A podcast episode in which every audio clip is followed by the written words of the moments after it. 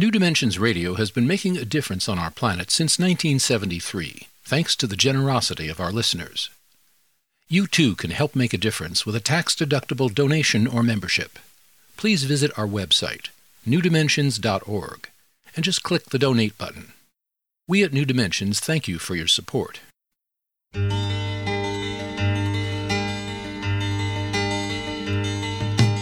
It is only through a change in human consciousness that the world will be transformed. The personal and the planetary are connected. As we expand our awareness of mind, body, psyche, and spirit, and bring that awareness actively into the world, so also will the world be changed. This is our quest as we explore new dimensions.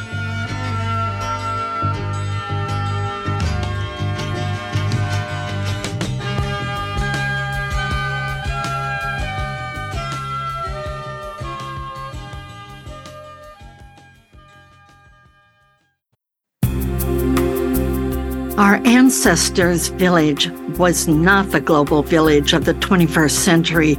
So writes Oren Jay Sofer in his introduction to his book, Your Heart Was Made for This. We are living in infinite complexities and pressures they did not have to contend with a bombardment of reportings of mass shootings, wars, and other ecological and social catastrophes. Nor were they being doggedly chased by social media algorithms trying to convince them to consume stuff and goods that would soon be obsolete.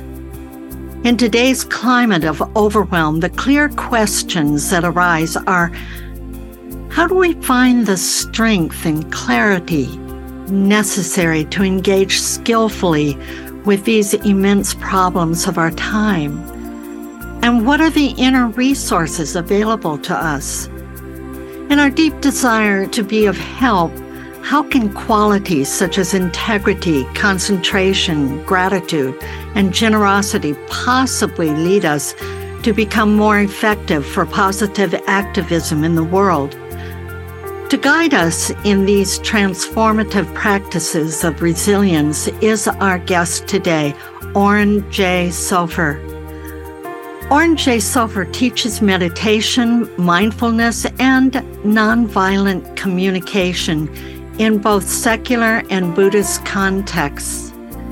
He received his degree in comparative religion from Columbia University and is a certified trainer of nonviolent communication, as well as a somatic experiencing practitioner for the healing of trauma. He serves as a member of the Spirit Rock Meditation Center Teachers Council in Northern California.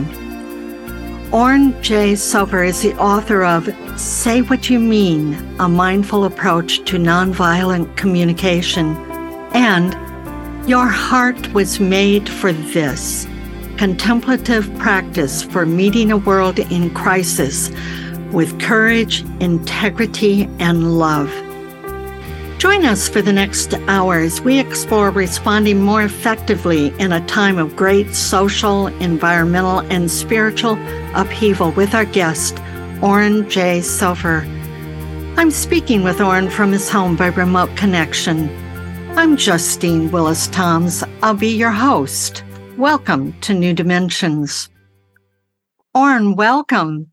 Hi, Justine. Thanks so much for having me here. It's my pleasure. It's my pleasure. In the beginning, in my introduction, I, I mentioned that we are living in a very different time from our ancestors. I would love for you to make some comment on that and, and how you see how life has truly, truly changed in these times. Well, since I wasn't alive then, of course not. everything I know is, you know, from some of our imagination and things like evolutionary biology, but it's clear from the way our nervous systems are designed that on a purely biological level, our environment is at odds with uh, what we come into this world expecting. And I think that that places us in a certain position of tension and um, real challenge contending with the reality of our lives and what I think something very deep and ancient in us longs for in terms of uh, sense of belonging, community, uh, enough downtime to recover and process what's unfolding, uh, along with a shared sense of meaning and purpose. It's very easy, I think, to romanticize the past, and I, I'm not advocating for that. And certainly, there's been a tremendous amount of uh, real progress that we have made, not the myth of progress, but actual progress in terms of things like health and medicine and moral evolution. But at the same time, this challenge of the world that we have created and how it is at odds with what's actually in our best interest, both uh, physiologically uh, as well as I think uh, spiritually and emotionally, is really, I think, one of the key challenges for us to contend with today if we are to live meaningful lives and be a part of making a better future, we need to find a way to exist within the context of our times that is not overwhelming us and continually uh, beating us down or draining us. And so, this is one of the aims of uh, my new book: is to look that problem head on and say, how do we draw on what we were made for, the resources we do have inside, in order to leverage any influence we have in our lives, whether it's in our family, our workplace, our community, or more broadly, um, to be a force for good and a force for change. In your book, which I just loved because you had such a wonderful combination of the inner and the outer, it is your experience, I guess I would say, that the inner awareness reflects the outer and it makes it possible to even be able to act on the outer. So I would love for you to say something about the connection between the inner and the outer. Sure. Yeah. Thank you, Justine. I, I agree with what you're saying. I think it's true. The inner reflects and shapes the outer. And I also think it's true in the other way that the outer shapes the inner and they're not separate in the way that we can so easily believe that our inner life um, is is separate from the outer world. The those distinctions, when we really look closely in any way, whether it's through contemplation, meditation, or science, those those distinctions start to dissolve because they're artificial. They're created by the mind. So, you know, I've spent a couple decades or, or more really delving deeply into meditation practice is what really inspired me as a vehicle for change both personally and collectively um, i think you might know from from reading the book i'm i'm a new parent. And uh, that's shifted my priorities in, in many real ways. And so, one of the aims of the book is to grapple with the very question you just posed of how can our inner life be uh, a force for change in the world? And and i see the relationship between these two as intertwined and on the one hand you know if we focus solely on the inner life uh, there's a certain risk there that we might fail to respond to the suffering in the world but at the same time, if we focus only on the external, on social change, without also healing and strengthening our hearts, uh, first and foremost, we risk burning out and then not being of any use to ourselves or anyone. But also, and equally importantly, we run the risk of actually unconsciously recreating some of the ills and the dynamics that we're seeking to address. We can reenact unconsciously the dynamics of control, domination, oppression, if we're not simultaneously working on transforming our own consciousness in the way that we work for social change. So I think one of the great gifts, or I might say two of the great gifts that contemplative practice offers to those of us who are committed to building a better world, one is discovering and sustaining a renewable source of energy inside and two is aligning means with ends so that we're we are actively living into the world we want to see as we're working for it. That we are coming from a place that more and more embodies the kind of future we want to see. And this is this is the vision of principled nonviolence. I mean this is what people like Gandhi and King, why they were such beacons of hope, I think, in human history is because they were able to demonstrate that you can you can embody and live the values that you're wanting to create, even in the midst of a world that is devoid of them in some ways. You mention renewable sources of energy inside. well, let's unpack that one, please. Mm-hmm. I would mm-hmm. love to hear, Oren, what you have to say about that is renewable inside.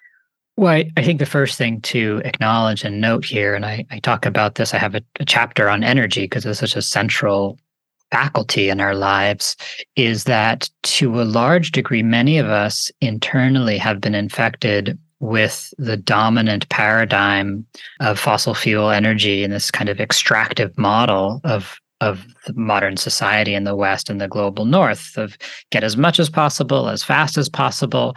And so we see this on an individual level manifest as things like striving, uh, using willpower to push through, using caffeine to override our limits, right? So this is a reflection of the unconscious and in some ways conscious relationship with energy uh, in our society today. So, just as we need to make a shift to renewable sources of energy as a society and collectively, I think it's important to also look internally to how, where do we source our energy from? How do we use our energy? Are we doing it in a way that's effective? And are we connected to a more sustainable, renewable source of energy?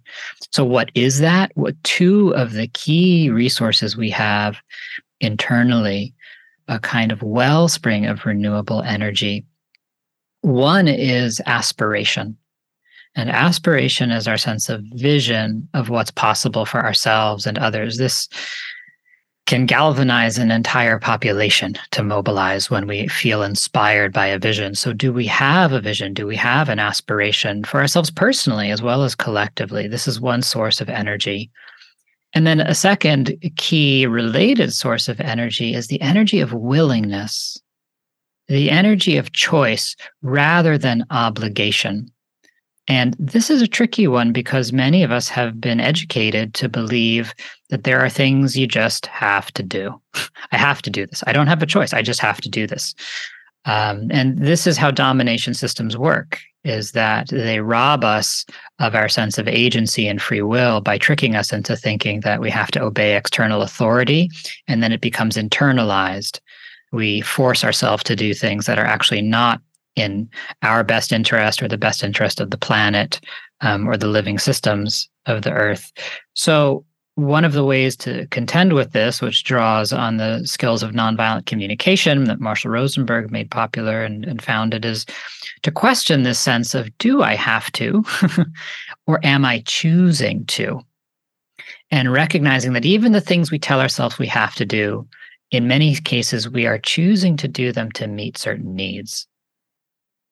I want to go more deeply into this and especially into aspiration. In just one moment, I want to remind our listeners I'm here with Oren Jay Sofer, and he is the author of Your Heart Was Made for This Contemplative Practices for Meeting the World in Crisis with Courage, Integrity, and Love.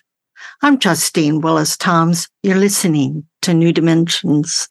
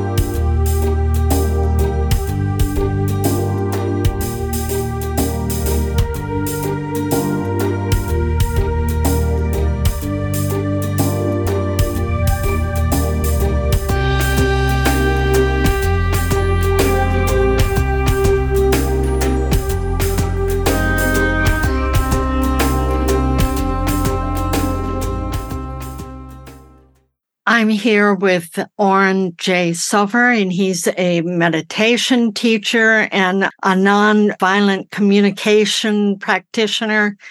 And we were talking about just before the break about aspiration. And I want to go deeper into aspiration because it was one of the ones that just really popped for me. I just want to explain to our listeners that you go through qualities in your book, and there are 26 of them, and you go into depth in each one and have practices associated with them. And so, aspiration, if we could go into that a little more deeply, because what I got from that when I read that and some of the words that popped out for me was we have the ability to steer our life, mm-hmm. but rather than control our life. And there's that difference to control. We want to do that, but you suggest that there's a softer, easier way to go forward that's maybe even more effective. Can you mm. comment on that? Sure. So, aspiration is distinct from this quality of of contraction that comes with something like expectation. Expectation is a sense of what should be. And then that leads us into these uh, kind of arguments with reality or the sense of struggle with what is. Aspiration is a sense of what could be, which opens us to what's possible. So, aspiration is a stirring of the heart that yearns for or trusts that there is something better, something deeper, something more fulfilling, just, or good for us, for our family, for our community in life. And that connects us with what's possible. If we don't have an aspiration, we don't try, we don't bring forth the energy required for transformation personally or collectively. And to really be connected with and fueled by aspiration, I, I think we have to challenge ourselves and really question what's most important to me in my life. What what is it that I really value and what do I want to navigate towards? So for example, I mentioned earlier that I'm a new parent. We have a blessed to have a healthy 13 month old baby. And, you know, to me, to articulate my aspiration as a parent, that I want to bring a quality of deep care, attention, and respect to every interaction.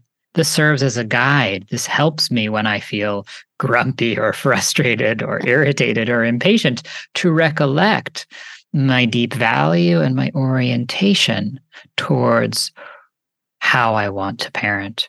Or uh, on a more collective level, to be clear about our values that I want to stand against violence, oppression, and injustice, even when doing so may threaten my own comfort or safety. This uh, capacity to articulate what is important to us and where we want to head towards becomes a resource as we engage and encounter different situations in our lives. You mentioned like being a parent and you have mm-hmm. these aspirations of how you'd like to be.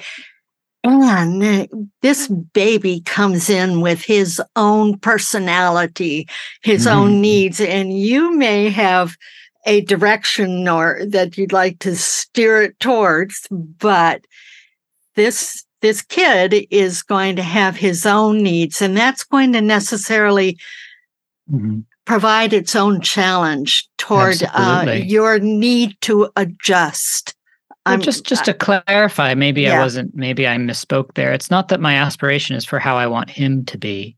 The aspiration is how I want to be, how I wish to relate to him. I'm not trying to control him or mold him into something. It's more how I want to, to, to relate. In terms of him, my aspiration is to support to support him to discover and be whoever he wants to be. Yeah. Yeah, very, very good. And you know, when we're having um, a moment. I guess it's when we're stepping into the possibilities that we'd like in our lives. You you really talk about. Um, well, I'm thinking of a quote from uh, a, a poem by Antonio Machado, which is has to do with stepping into the road. We make our own road with each step we take.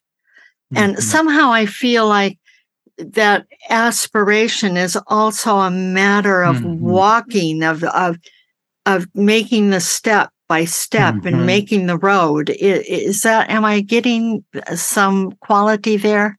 Yeah, absolutely. I, I am uh, familiar with a, maybe a different related quote, which is from Paulo Freire, who said, We make the road by walking. And that's very much connected to the sense of aspiration. Um, and also what we were talking about before of how uh, a contemplative practice allows us to li- align means with ends that um, our even though our vision of what we might might seem far away or impossible, that every step brings us closer. And just in moving towards it one step at a time, we are paving the way.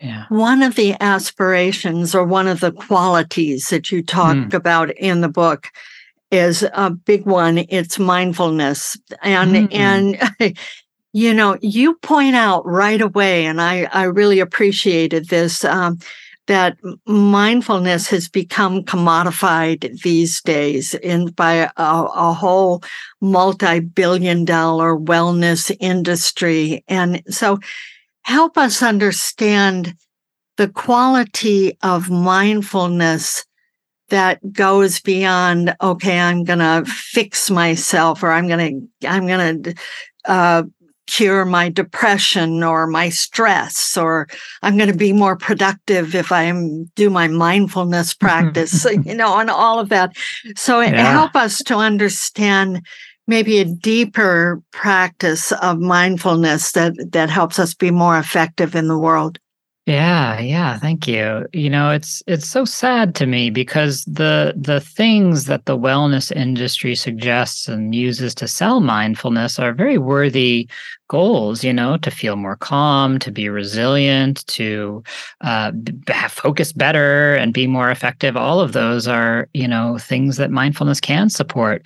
But the the challenge is twofold here in the way it's presented and often offered. And one is that um, it suggests that the way to to strengthen those things is by um, kind of trying to make ourselves different.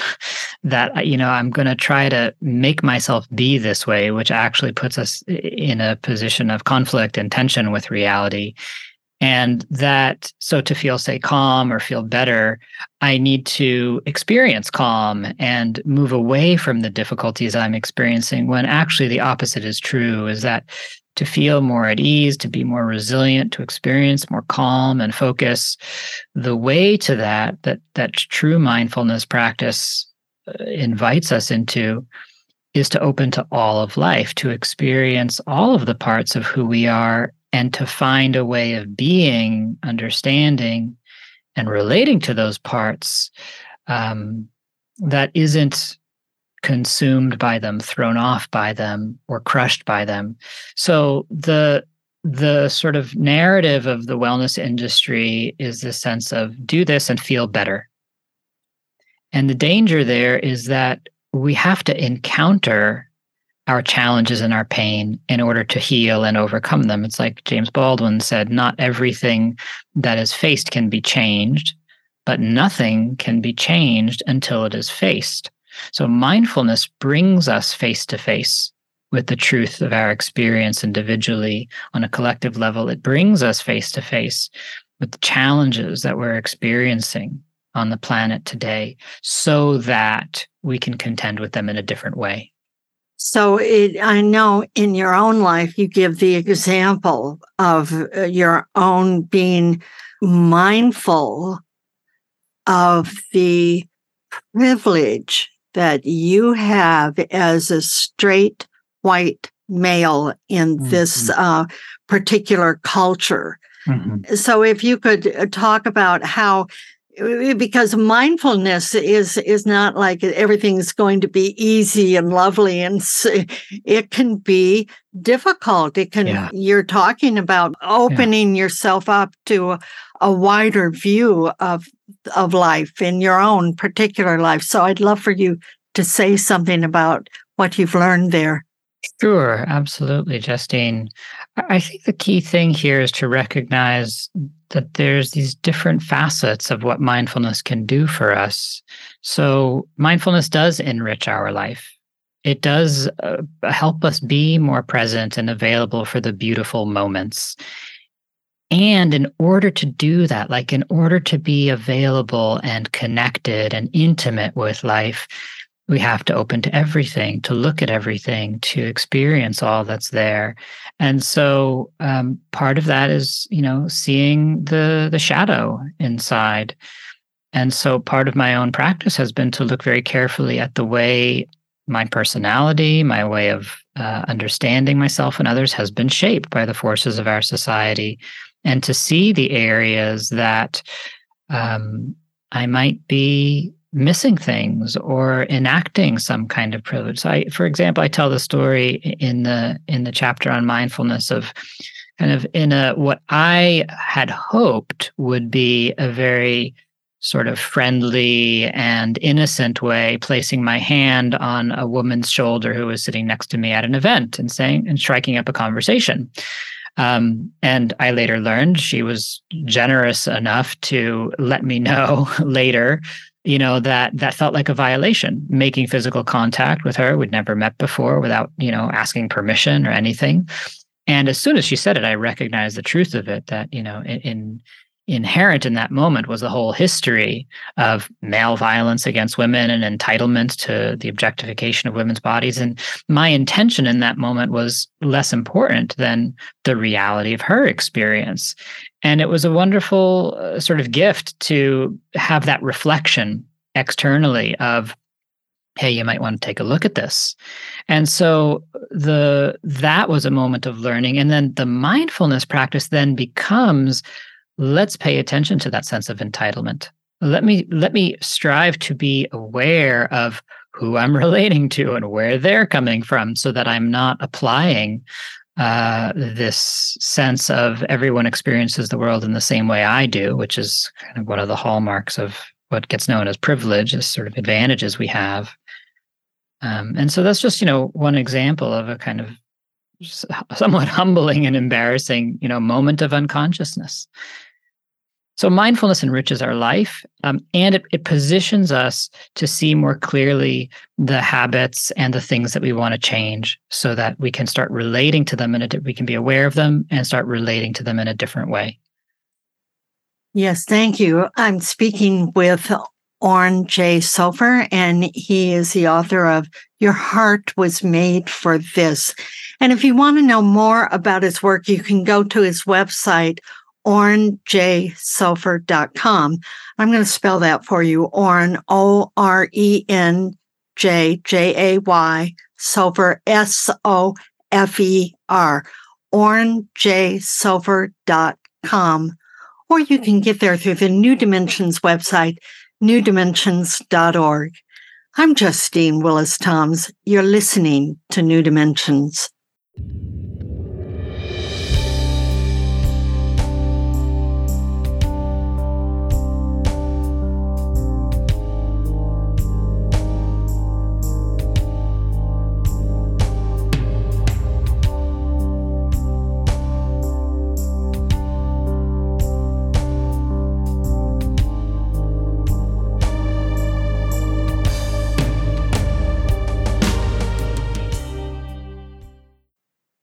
I'm here with Oren Jay Sofer, and we are talking about, well, at this point, um, I think we're talking about empathy.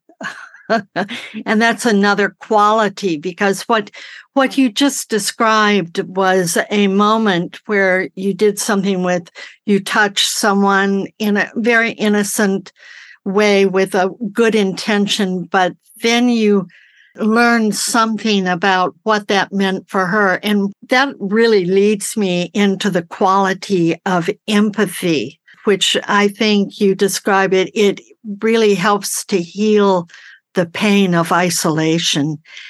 And mm-hmm. in these days, isolation is endemic uh, to our population, I believe. Uh, and especially after coming off of um, sheltering in place I mean, I I find for myself, I'm finding it hard to to jump back in to life and relationships and face to face. Still today, even though we're we're able to do that. So, yeah. what do you have to say about the quality of empathy? Mm. Yeah, well, what a beautiful capacity that we have as human beings to connect with one another, um, to resonate with one another. Empathy is this resonance of the heart that we can actually feel into the experience of others from the inside, from how it actually feels for one another. And um, one of the things that I talk about in the book, Justine, is that all of these different qualities, these different capacities that we have as human beings that are beautiful, everything from courage and curiosity to um, resolve, contentment, or forgiveness. These are innate. These are innate capacities that we we develop, we enter the world with. It's like we can learn any language when we're born. In the same way, our heart can manifest and express itself in all of these different ways, but they need to be strengthened, they need to be cultivated. And empathy is one of the key ones that we have a lot of research about that we are born with mirror neurons, with a capacity like emotional contagion. We feel what other people are feeling. Um, but if we are not, if that capacity isn't encouraged, if it isn't mirrored, if it isn't validated, it atrophies. So, um, empathy, I think, is like a a profound key for so much of the violence and devastation that the human species has wrought whether it's empathy for those that we we see through the lens of uh, the other or whether it's empathy for the natural world, recognizing that we can experience this sense of connection even across the lines of different species. When we have empathy, um, we we naturally move to care and protect one another, just like the the right hand moves to soothe the left. So it dissolves our sense of separation and isolation, brings us into relationship, and positions us to um, to protect life, to care.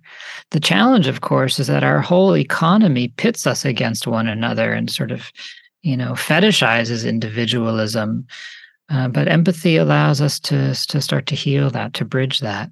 You you say it's it's innate, and I mm-hmm. I I saw something. There was an article that I saw many years ago. And, it, mm. if you can look it up, it's called The Rescuing Hug. And mm. this was where two infants were uh, twins born premature. Mm. And the protocol in the hospital was that they go into separate incubators. Mm-hmm. But there was a mm-hmm. nurse, and this is another quality you talk about courage. Mm. She had the courage to buck the system and she because one of the twins was thriving and doing well and the other was fading away mm. and was not thriving and the nurse insisted to put them in the same incubator and here these babies they're just mm-hmm. totally eh, like not even full term babies the one sister who's thriving reaches out her arm and hugs her sister.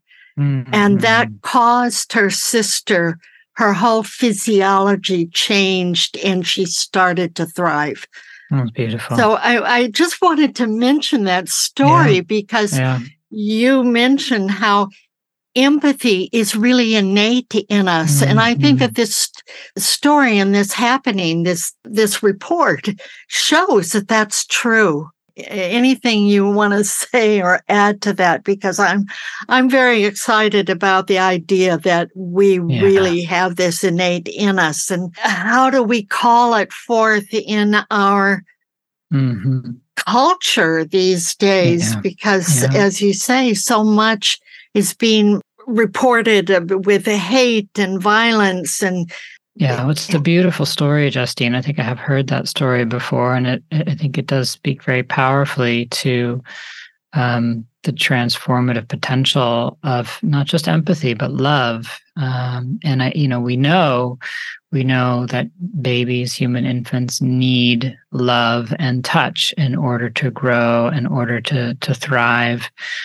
um, and and that these capacities can be and are distorted through experience and education that we can be you know we can be educated to hate we can be educated to have prejudice um, and so how do we restore those capacities? This is a real question for us i think today as a species. How do we weave them into our institutions into our educational system? How do we weave them into policy you know what would the justice system look like if it had more empathy in it? What would immigration policy or policing look like if it were restructured with human empathy as a core value?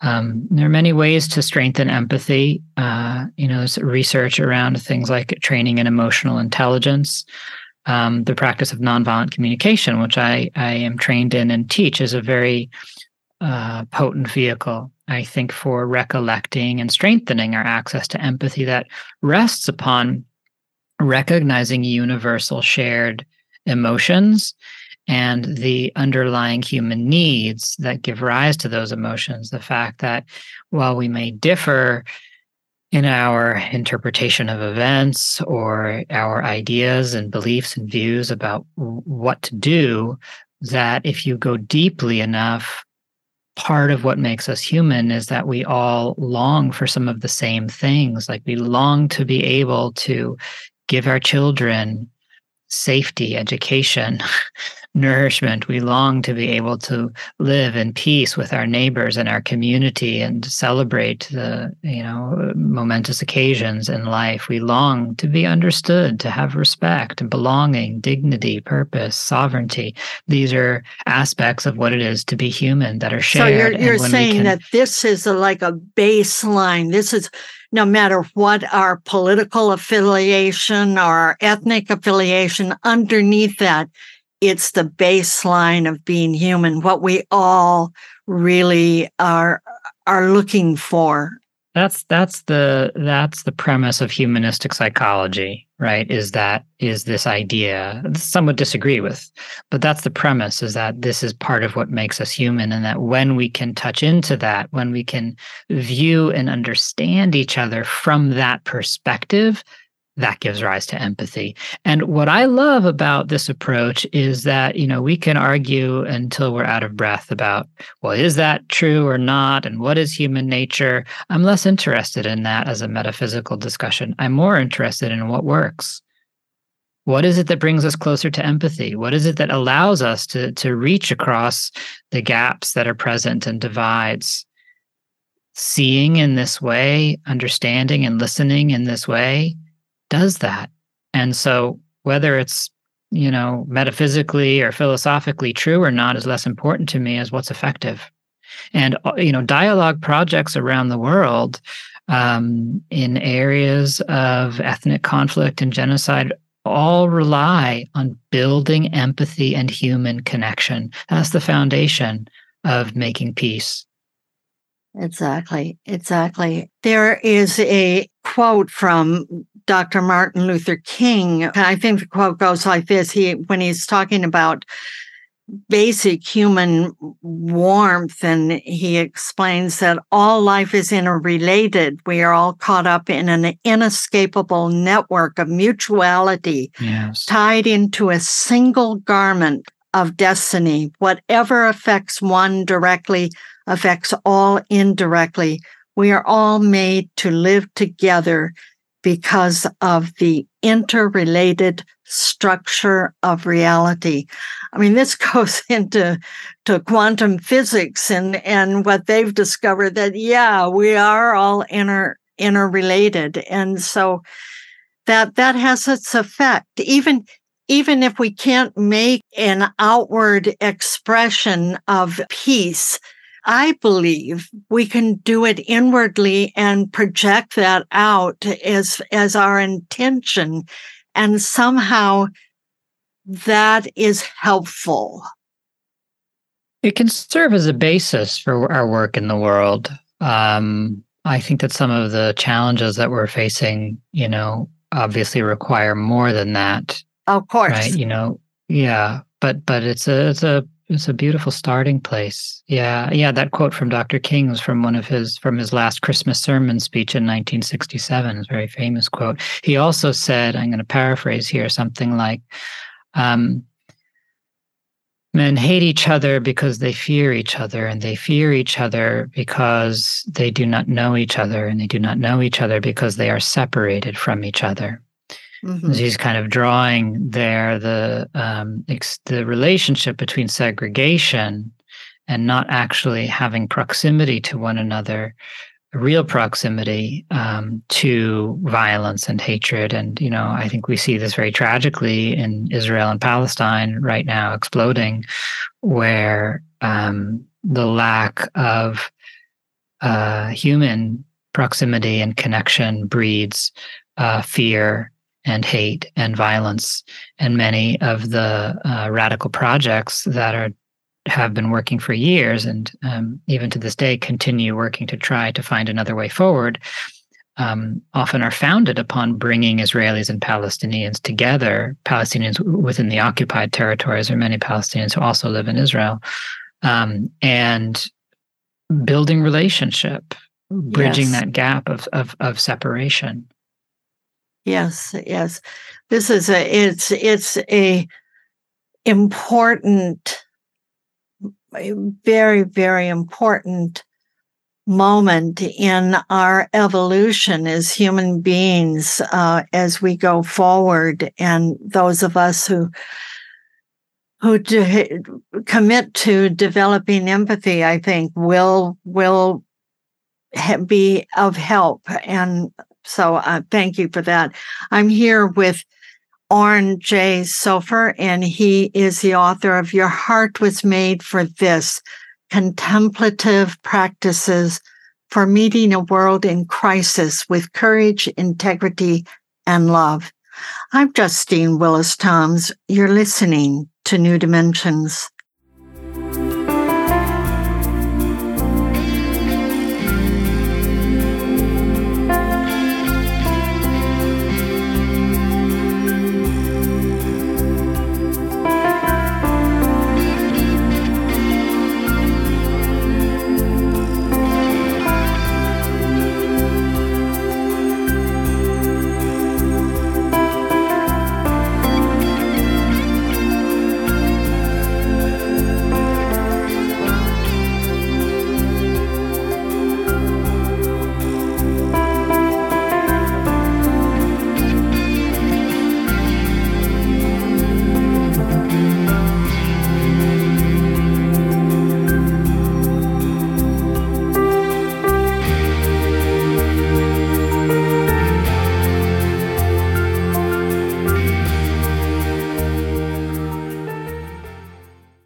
I'm here with Oren Jay Sofer, and he is the author of Your Heart Was Made for This Contemplative Practices for Meeting a World in Crisis with Courage, Integrity, and Love.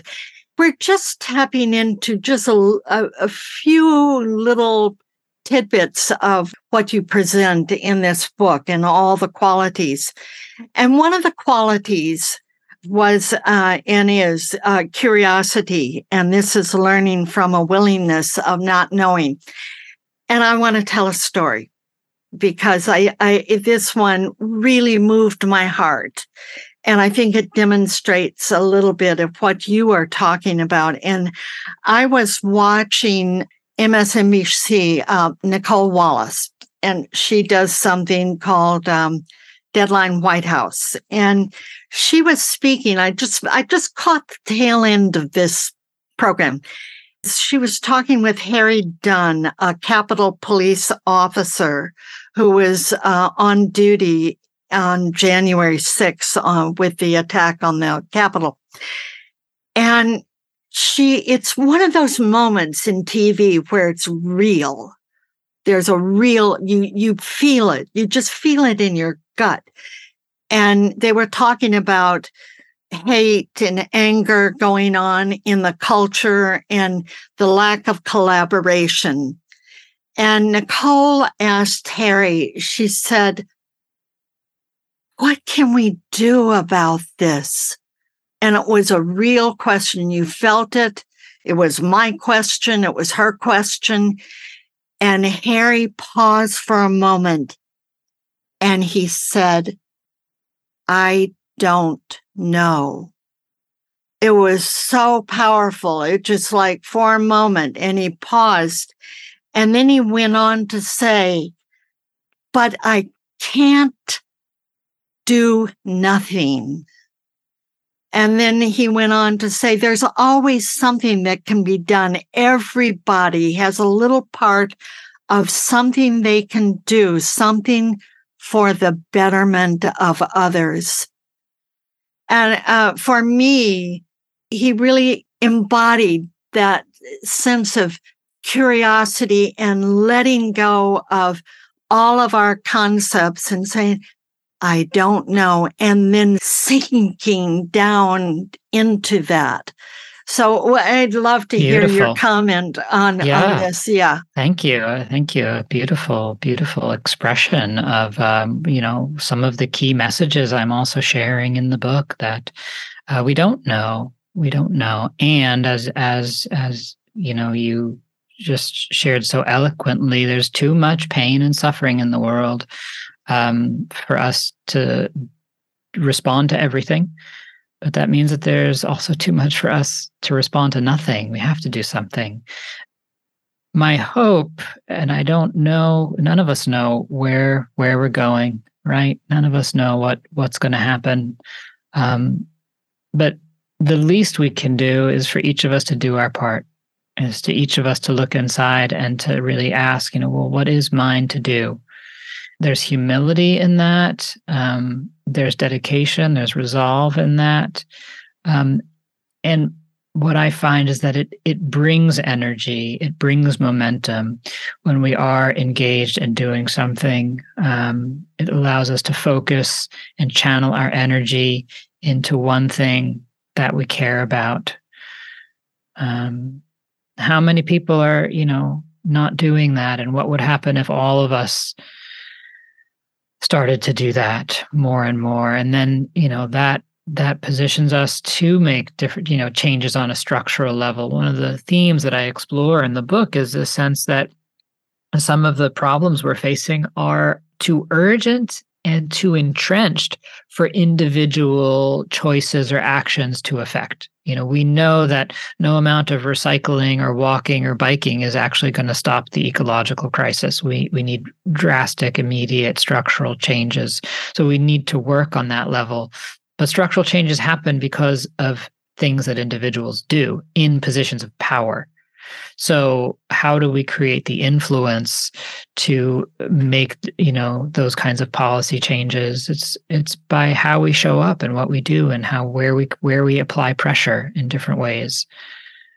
Boy, I I see that you mentioned the word resolve, and that's one of the qualities that yeah. you also talk about in your writing and you know resolve requires self-discipline but um, you really go into what is discipline, what is it being disciple of, and what I love, you pose a wonderful question for us when you're talking about resolve. You say, "Can you fall in love mm. with the vision behind your resolution?" That took me into like rather than efforting and mm-hmm. and all that stuff that I put myself into saying, okay, I will do this and I'm gonna mm-hmm. force myself to do this. No, if I just go deep into it and mm-hmm. and find the love of why I'm even doing it. I, am I getting that uh, in some sort of correct alignment that you would see or absolutely. Yeah I, so i'm so touched that that moved you. Um, you know, it goes back to what we were talking about before with energy, right? And this this difference between this kind of willpower forcing and driving ourselves, and the the more sustainable and renewable wellspring of energy that comes from willingness, from no, I'm doing this because I want to, because I care about this, right? And so you pointed to sort of the the word play there with discipline and that that uh, question, we can say, well, discipline includes the word disciple. So, like, what do I want to study? What do I want to be a disciple of? Yeah. And that can be a way into finding this, this capacity for determination that doesn't come from contraction or force, but rather from aspiration and, and beauty and love. And I, I want to maybe just kind of zoom out for a second and just frame some of the conversation we're having about, you know, these word that I use in the book is qualities, these different capacities we have or different traits. We can develop them into traits. The, the whole thing is based upon this understanding that um, who we are and how we experience and relate to life is not fixed and that we can play a role in shaping our our inner world and the way in which we live by making different choices about how we pay attention how do we pay attention every day? What are we what are we practicing? We're always practicing something because our hearts and minds are designed to learn. They're malleable. They're always being shaped by everything we say and we do. So when we start paying more attention, we begin to recognize, become aware of how we're actually living, what what it is that we are ingraining in ourselves, and we can start to steer in a different direction. So instead of say every day becoming more irritable and grumpy and self-centered or something you know we can practice by choosing how we place our attention and how we pay attention and how we live can practice becoming kinder more patient more generous or whatever it is that we want to develop. And so the book is really like a roadmap a series of practical instructions to do that. Right. You mention a, a, a, quote in the book, and others have mentioned this quote recently on New Dimensions, and it's from Howard Thurman, the mm. African American philosopher and theologian who died in 1981. And he said, and I think this relates to the overall picture of the book. He says, Don't ask yourself what the world needs. Ask yourself what makes you come alive and go do that because what the world needs is people who come alive.